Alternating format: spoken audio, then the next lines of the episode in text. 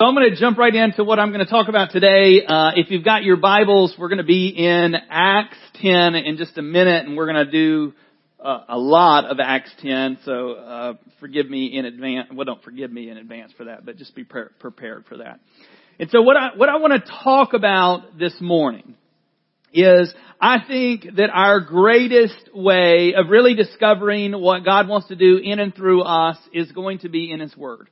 I think sometimes we sit around like, what does God want to do with me? And we dream up these big things of what we would like to see God do in and through us, but we really mostly dream our own dream instead of allowing God to do what He wants to do in and through us. And I believe that the primary way that that happens is we get in His Word and He speaks to us. He encourages us. And, and part of what I want to do in and through today is as you read, and if you've been reading along with us in the one year Bible, we were, we're reading through Acts, and I think last Sunday or Monday, Acts 10 was in your schedule. Um, but the Word speaks. Like we, we should be reading it and we read it not just go, okay, I've done what I should do today because it's what I do as a believer. I read His Word, but we should be looking at the Word of going, what is God trying to do in me? Because if you don't know this by now, regardless of um, when your introduction to Jesus was, with, whether it was yesterday or 24, 5 years ago for me, regardless of when that is, God's still actively working, shaping, molding you. And until you draw your last breath, He will constantly be shaping and molding you. Period. If, if you believe that you say yes to Jesus and you arrive, um, let me just tell you at the beginning, especially if you haven't met Jesus yet personally uh, and entered in a relationship with Him, it's it's an ongoing journey. There's there's no arriving. There's a belonging, but there's not an arriving until we enter into His glory, which is His kingdom, either at His return or in our death as believers. And so this morning, I want to talk about um, this. This is the one question: Are you making yourself available for God to send you? Are you making yourself available for God to send you? And the, the joy of really seeing, because we read some of these stories and we're like, man, if this would happen to me. Like, uh, chapter 9, uh, at, before 10, there was a lady in, sorry, Tabitha, um, who was called Dorcas. Seriously. Like, and I'm sure that's not the correct, the correct pronunciation, but seriously, Dorcas dies. I mean, can you imagine? The church has begun, one of your kind of pivotal servants in the church dies, some of the followers let you know as the apostles, uh, and they come and they wake her up from death and she is alive. I mean, you, I don't know how you can read those things and go, oh my gosh, you know, like how amazing would it be for, for you to see God do something that miraculous. And so you see this happen in, I believe that was Acts 9, maybe Acts 8, and then in Acts 10 you see something that really changed the church as we know it. We wouldn't be here if there wasn't an Acts 10. Because we, unless you're um, by birth a Jew, then we're all Gentiles in this room. And without Acts 10, without a bit of discomfort, there would be no church as we know it today. And so the joy of seeing God move normally comes through a bit of discomfort. That's the key here. Uh, if you don't like discomfort and you want to avoid that, then you're probably going to avoid seeing God move um, in miraculous ways. And I don't mean just miraculous like Dorcas coming back to life. I don't know why I like saying her name. Um, Tabitha coming back to life. I mean just miraculous, meaning seeing people transformed from life to death. See, the question isn't, do you want to see God move? Because truthfully, hopefully, all of us would go, yes, we want to see God move. So the real question this morning is, are you willing to put yourself in a position to hear Him and a willingness to do what He asks? Those are key. Because we cannot have the dream of seeing something happen, like um, your children transform, your neighborhood transform. We can't we can't have these dreams of seeing God do something big without us being willing to allow our, our lives um, to be uncomfortable. And we're going to see Peter get really uncomfortable, really diametrically. I mean, he, his whole paradigm of who he is is going to change or begin to change. And we see through Acts that he still struggles with this a little bit. He runs back and hides this freedom that God's given him. But right now, God's trying to change him in his internal so that he can change the world around him. And so here, here we pick up, and, and I'm going to, I'm going to tell you about Acts 10, 1 through 9, or 1 through 8, and then we're going to jump into verse 9. Uh, but we meet this guy named Cornelius. So this is the whole story today is in and around this person. Uh, Cornelius is a centurion. He's a Roman um, soldier. He's in charge of a hundred other soldiers. He's part of this, uh, I think, Italian brigade that's um, in Caesarea, um, and he is a devout man of God. And we know for sure he is not completely converted to Judaism because it says later that he's uncircumcised. So if he had made the conversion to Judaism, he'd have been circumcised at this point. But he he loves God. He, he fears God. He gives alms to the poor. He serves faithfully. He has a good reputation. And what's crazy about this, because we don't think of it necessarily this way, but he's part of the Roman government that everyone else was expecting God to rid them of. He's part of what they would think is the problem for Israel. And God's getting ready to open the door to this Roman centurion. So he's a God-fearing Gentile who believes in the Jewish God. He displayed his faith by giving alms generously um, to the people and praying continually to God. And we see in this first eight vo- verses that one of these, and he was very dedicated in prayer, in one of his times praying to God, which is partly where I want to go today. He has a vision. An angel appears to him and tells him to go retrieve Simon, Peter. Go retrieve this guy who's in Joppa, which is a 33 mile trip there, 33 mile trip back, and to bring this guy back. He, he speaks to him. He says, I, I, God, the angel tells him, I've, I've witnessed your faithfulness, your alms, and, and, and almost not necessarily, but almost like your faithfulness is going to be rewarded. Go get this guy. And immediately, he doesn't question the angel. Immediately, he sends his guys to go get Peter. Immediately. Which I'll make sense of why I said immediately when we get to Peter. Love Peter. And so he sends, and this is, this is multiple this is two to three days before we're, we're going to pick up in verse 9. Two to three days before this, because they're in motion already. These guys are heading to pick up Peter at the house of Simon the Tanner, waiting for this moment. They're, they're heading there. And so we pick up with Peter in verse 9. In verse 9 it says, the next day, as they were on their journey approaching the city, Peter went up to the housetop at the sixth hour to pray. This was around noon. See, Peter wasn't sitting around doing nothing. Peter wasn't in this moment going, hey, I'm getting ready to go upstairs and I'm going to get a divine vision from the Lord and the church is going to change. Peter was just serving, loving the Lord, spending time with his Creator, period. He wasn't he wasn't up there for anything else, and this was his time, this was his moment that he had dedicated himself to spend time with God, and he's there on the roof, hungry, which we'll see in just a second, waiting just to be connected. Verse 10.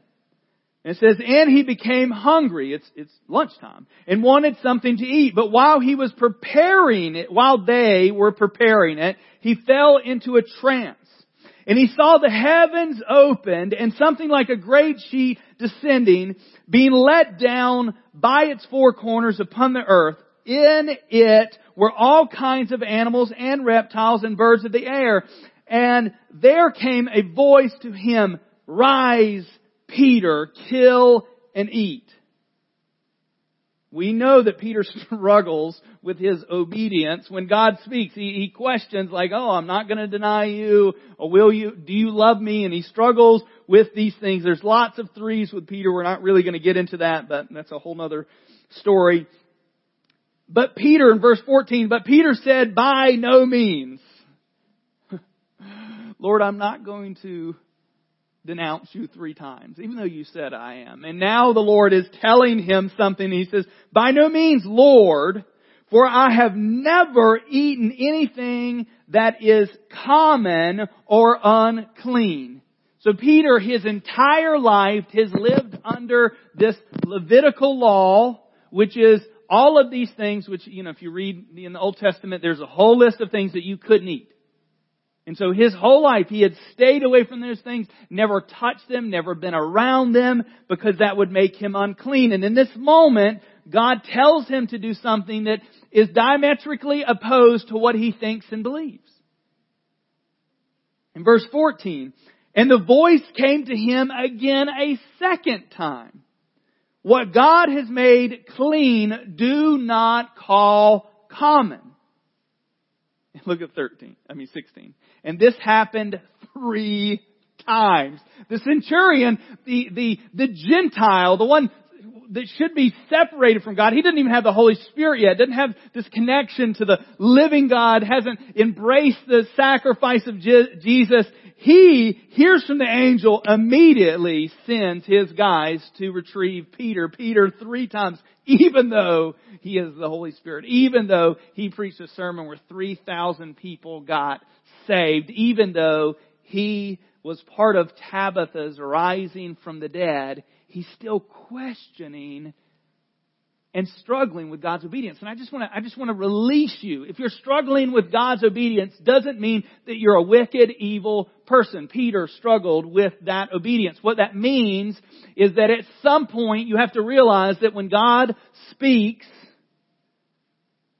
He's not asking for your opinion.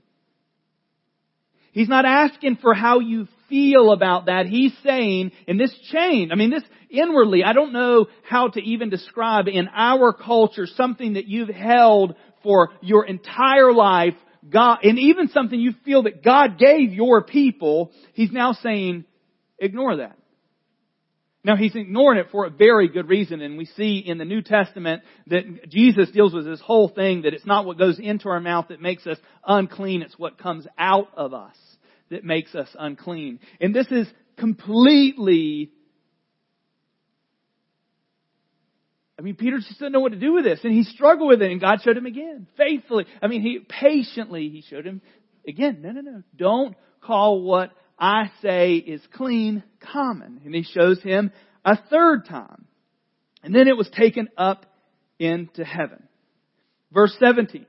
It says, now while Peter was inwardly perplexed. I mean, I don't know about you guys, but I haven't had a whole lot of visions where, you know, sheets have been lowered. I've never had a vision of sheets being lowered and food and all that other stuff, but you can imagine he's a little confused, even though God's saying, hey, don't, you know, he's kind of opening up. In this whole section of scriptures, God going to show him what he's meaning about this. And it says, while Peter was inwardly perplexed, as to what the vision that he had seen might mean, behold, the men who were sent by Cornelius, having made inquiry for Simon's house, stood at the gate. So as he's, he has this vision, he's sitting there like, I mean, I don't know if you've ever had that moment where you're having devotions and you feel like, man, God's doing something. What, what may this mean? It's like, like there's no more direct, what does this mean when you hear a knock on the door. In verse 18 it says, and called out to ask whether Simon, who was called Peter, was lodging there. In verse 19, it says, while Peter was pondering the vision, the Spirit said to him, behold, three men are looking for you. Rise and go down and accompany them without hesitation. For I have sent them. See, this was already God working this and here, here are these people. Hey, I'm gonna, I'm gonna explain what I'm doing in and through you, what I'm changing in and through you. You're, you're going to see unfold in front of you and you see God respond to this. In verse 21 it says, And when Peter went down to the men and said, I am the one you're looking for. What is the reason for your coming? And they said, Cornelius, a centurion, an upright and God-fearing man who is well spoken of by the whole Jewish nation, was directed by a holy angel to send for you to come to his house and to hear what you have to say. Cornelius doesn't even really know what he has to say. He's just like, I know that God is going to speak through this man and when he gets here, because you see an anticipation in just a little bit. You see he invites his whole family and close friends into the house. He is prepared for God to do something miraculous. and was directed by a holy angel to send for you to his house to hear what you have to say. In verse 23 it says, so he invited them in to be his guests, which is a, which is a big deal. Now, I, I read one commentary that said that he, even him being in the tanner's house, so the tanner uh, like, oh, like tanning bed? Like, this isn't Tanner's house. Like you go and get your spray tan or, you know, you get in the thing. I know, I just had to say that. It's someone that takes skins and he tans them. He, he makes them different colors, leathers. Well, skins are dead things and in the Jewish culture, to touch dead animals was also making you unclean, which would also separate you. So he's even in a house already that he's making some compromises. and so Peter invites them in. They stay the night. They eat lunch with him. They stay the night and head out the next morning. Verse 24. And the following day they entered, um, oh my gosh. Caesarea. Yeah. I said it just a second ago, and I just couldn't get it. Thank you. Appreciate that. Cornelius was expecting them and had called together his relatives and close friends. Cornelius, faithfully waiting for the fulfillment of what God said. He was prepared. God spoke, hey, what Peter's going to bring you is from me. And he doesn't just say, hey, I want it for myself. He invites his family and friends. And we see earlier on in verses 1 through 8 that not only was Cornelius faithful, but his household was faithful. I mean, he, he was leading his household into this devotion to Yahweh. in verse 25 it says, When Peter entered, Cornelius met him and fell down at his feet and worshiped him. But Peter lifted him up, saying, Stand up, I too am a man. He was trying to honor him, but in, in their culture, this was basically saying, Hey, you are, you're divine, you're like, you're, you're next to God or God. And this was, uh, if you, if you read two chapters later, um, God shows how he feels about people stealing his praise and glory. I don't know if you read a little bit later, you see Herod, he gives a speech, everybody loved the speech, and it was like, it was like the voice of God, and Herod was like, yes it was. And then he was eaten by worms and died, which, you know, let's not steal God's glory. Uh, and Peter didn't. Peter and immediately was like, get up off the ground. I'm just a guy. I'm just like you are. I am, I, I'm, I'm on the same plane as you. I'm, I'm not to be praised or anything. And he lifts them up. Verse 27. It says, and he was talking with them. He went in and found many persons gathered. So he walked into the meeting room and friends and family are waiting for Peter. And he said to them, you yourself know how unlawful it is for a Jew to associate with or to visit anyone of another nation. But God has shown me that I should not call any person common or unclean. So when I was sent for you, I came without obje- objection, even though he had to see that vision three times now. I mean, after that third time, he was ready, like he was ready. and I asked then why you sent for me. See, there wasn't necessarily any direct laws to say you couldn't be friends with a Gentile, but there was lots of purity laws that would isolate you from them. So being in their presence, being around them, it wasn't necessarily them, but it was things that they were doing that would make you unclean, which would separate you if you're trying to be a holy and pure, separated Jew of the day, you would be, you, you would become unclean. So you would intentionally not hang around them. So what's crazy is these, now, for the most part, when those 3,000 people got saved, those were all Jews that had said yes to Jesus. And so now there's a problem for the church to expand, to, to reach the world if they're all in the same boat of going, hey, I know they need Jesus, but like I can't enter into their house. I, I can't go, and it's really hard to bring someone to faith if you won't be around them.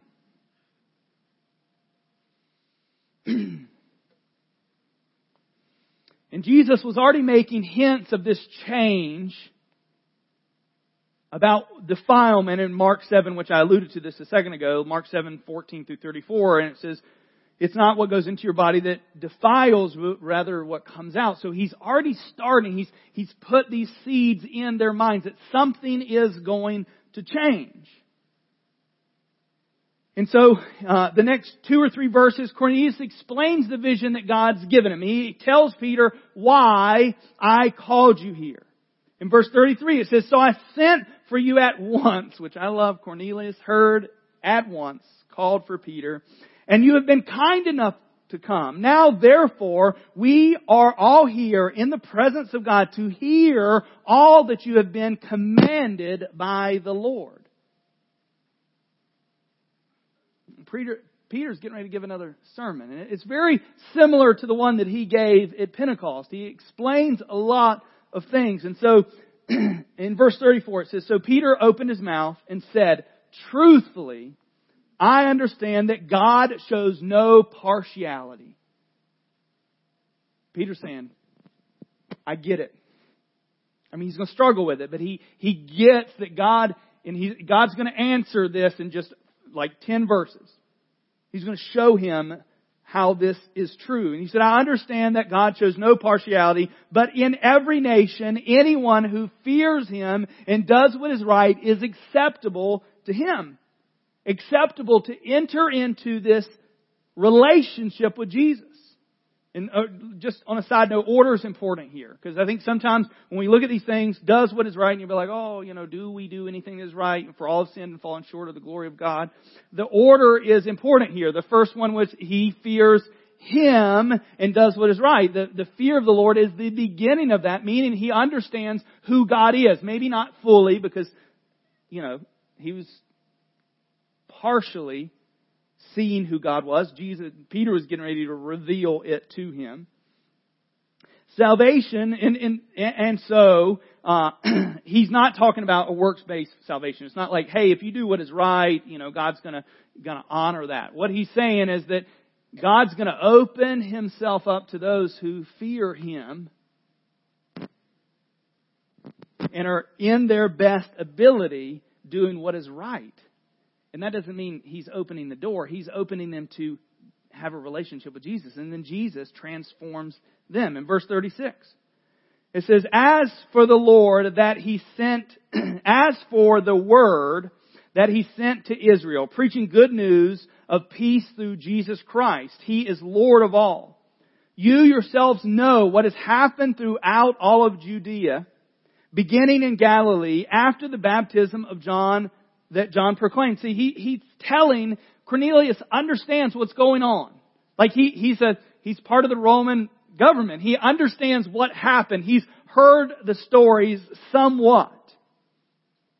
Verse 38, it says, how God anointed Jesus of Nazareth with the Holy Spirit and with power. He went about doing good and healing all who were oppressed by the devil, and God was with him. And we are all witnesses of all that he did both in the country of the Jews and in Jerusalem. They put him to death by hanging him on a tree, but God raised him on the third day and made him appear, not to all people, but to us who have been chosen by God as witnesses, who ate and drank with him after he rose from the dead. And he commanded us to preach to the people and to testify that He is the one appointed by God to be the judge of the living and the dead. Verse 43. To Him all the prophets bear witness and everyone who believes in Him receives forgiveness of sin through His name.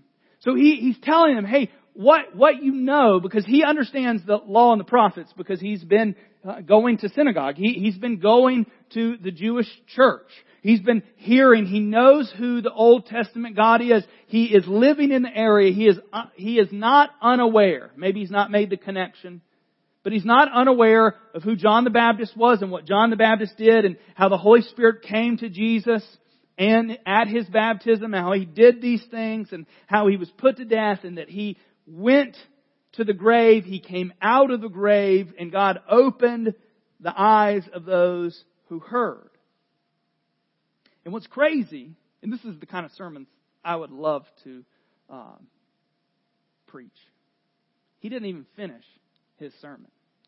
In the middle, I want a middle of a sermon that people are just like, I need Jesus. I just want like, you know, it because it, you know that it's not the preacher in the middle of the sermon when people are like, the Holy Spirit is getting ready to fall, people are getting ready to get saved, and the sermon's not even done. See, you don't even have to wait until we go, hey, now it's time to pray.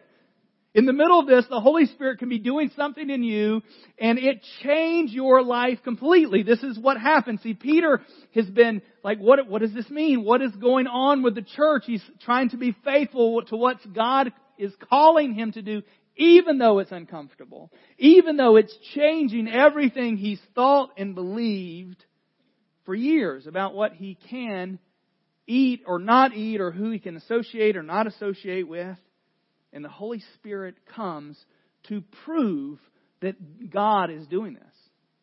To prove what God's doing in verse 44. It says, while Peter was still saying these things, the Holy Spirit, in the middle of the sermon, the Holy Spirit fell on all who heard the word.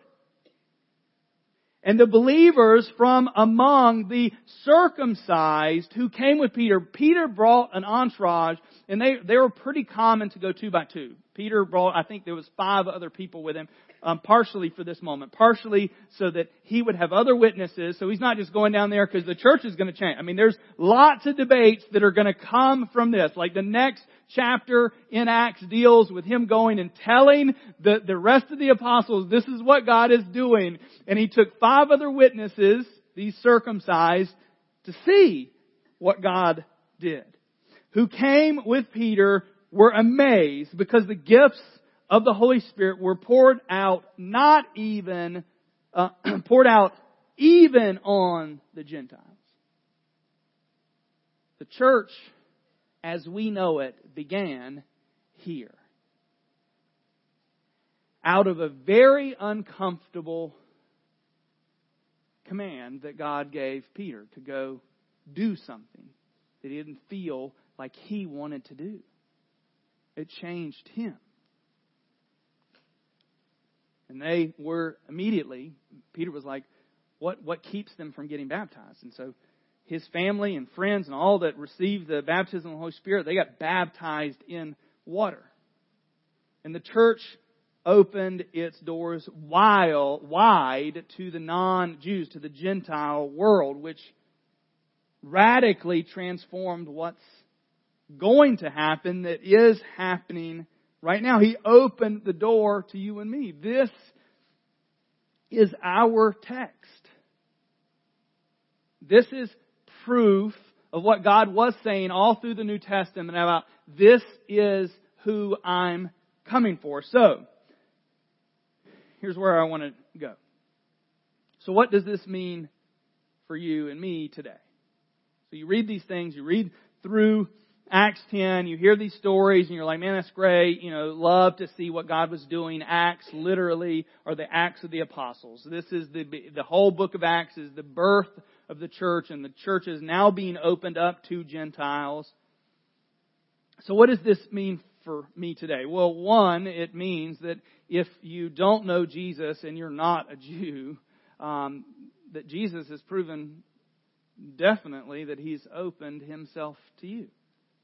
He's opened himself to us that weren't part of the original nation of Israel. He has opened his doors to non-Jews. And what it also means for us is that God is actively looking for willing people to carry His Word out. So if you are a child of God, if you have made a declaration of faith, He's asking to use you to change His world. He's asking you to be available to that. And let me just tell you, at least through what I see, and there's lots of other things, but at least through what I see in this text. Peter wasn't doing anything special. I guarantee you, didn't wake up that morning going, today's the day. I think we feel like, maybe in hindsight, we're like, oh, I knew that today, that day was going to be special. But in the moment, Peter was just going upstairs to spend time with his Savior. And in his time meeting with his Savior, God spoke to him. So our response is to stay connected. And I, I, know we talk about all the time, you know, being in the Word and have a reading plan and, you know, and, and, and being intentional about your prayer life. And I think sometimes it can feel like, oh yes, it's, it's just another thing that I have to do in my overly busy day. But if we look at this correctly, and this is the only way to really look at this, our only opportunity for life, and we went through this in, uh, I think, John 10, not too long ago. I'm the vine, you are the branches. Any man that remains in me and I in him, you will bear much fruit. Apart from me, you can do nothing. There is no life for us without a connection to Jesus. Like we were, what we believe is that we, every single one of us, were created in the image of God. Our Creator, His name, His earthly name was Jesus. He spoke us into existence, is right now working things to His end, and His desire is for us to have relationship with the one that created us. Period. That's His desire. And our only way of connecting to that is through Jesus. And the whole mission and purpose that we have as a church is to connect you not to this church, not to, I mean, we want you to be members, don't get me wrong in saying this, but our goal, our end game is not to connect you to a body of believers. Our end game is to connect you to a Savior. Because that Savior is where life comes from, is where joy comes from, is where purpose comes from, is where destiny comes from. And if you're not connected to that, if you're not actively pursuing that, you're going to miss opportunities to be used by God. And I, I, I mean, of course, this wouldn't happen because this is God's ordained will. This is what He designed to happen. But let's just look at it this way. And this is not guilt or shame about you not doing devotions. This is to inspire you, to encourage you to get into the Word. What would have happened if Peter wasn't up there at 12 that day? Of course, it was going to happen the way God had designed it to happen, but the, the thought is that if we're not connecting, we're missing our opportunity to see God move. So our response is to stay connected, to get in His Word. The reason why we encourage community groups. The reason why we encourage even um, disc golf outings is so that you can connect with other believers, so that you can encourage one another, so that you can experience more of what God has for us. So our response is to stay connected, to put yourself in a position to hear. One, do you want to? Like, is, is this a desire I mean, not necessarily, you know, to do what Peter did, but is a desire for you to see God move in you. Is there people in and around your life that you desire to see Jesus? That you desire for their lives to be open, their eyes and their hearts and their minds to be open to God. You have to put yourself in a position to hear. And I think this is the most important thing because I think sometimes we hear and ignore. Like, I think sometimes God two or three times is like, hey, hey, hey. And, and Peter, as hard headed as he is, and I feel like, I know there's not really punishment in heaven. I mean, there's punishment later, but um, I feel like Peter's going to whoop me. like, he's like, serious? But I think we need to understand that God's okay with you being hard headed. God's okay with you missing it. But God wants you to get the point. Peter, as much as he was hard headed, he still came to that place of activity. He came to that place of movement.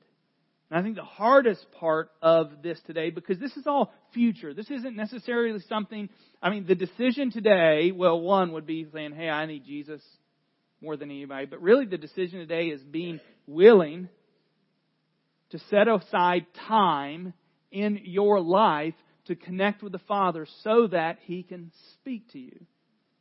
Because you don't get to the most important part, which is acting on what He said to you when you're not putting yourself in a position to hear. And so what I want to go today, I'm going to invite our worship team to come back up. And really where I want us to land is, do you want it? Do you want to see God move? I mean, I talk to so many people that are, are just broken by what's going on around them, but I, I honestly believe that sometimes we're not willing to do what it takes to get uncomfortable to see God move.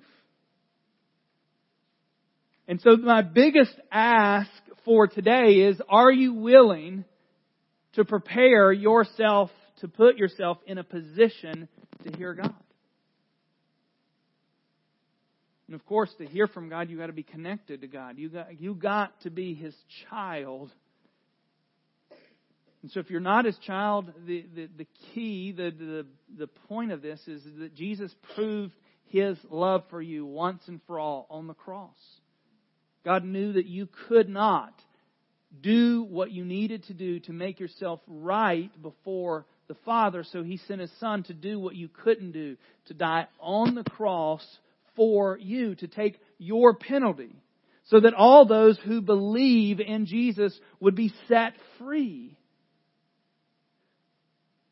Your freedom, your opportunity for freedom comes from Jesus. So as we worship, as we close today, one, are you a child of God? Have you said yes to Jesus? And is that acknowledgement, that declaration moving you to be connected to the vine, connected to the source. And for all of us in this room that call ourselves children of God, are you putting yourself in a position to hear and be obedient? My prayer, which I'm getting ready to pray for you today, is a prayer of faith that you would be inspired not by what I say, not by what I'm talking about necessarily, but what the Word is calling us to do. He's called us to reach His world, and He wants to do it in and through us. It wasn't Peter's idea to go to Cornelius' house. He didn't wake up that morning and be like, we're about to bust the doors wide open to the Gentiles. He woke up that morning and said, I love Jesus. I need to connect to Jesus. And he went upstairs to pray. And in his prayer, God responded to him and told him what to do. And he was obedient. That, that's the simplicity. If you learn to hear the voice of God and, and plugging, uh, experiencing God.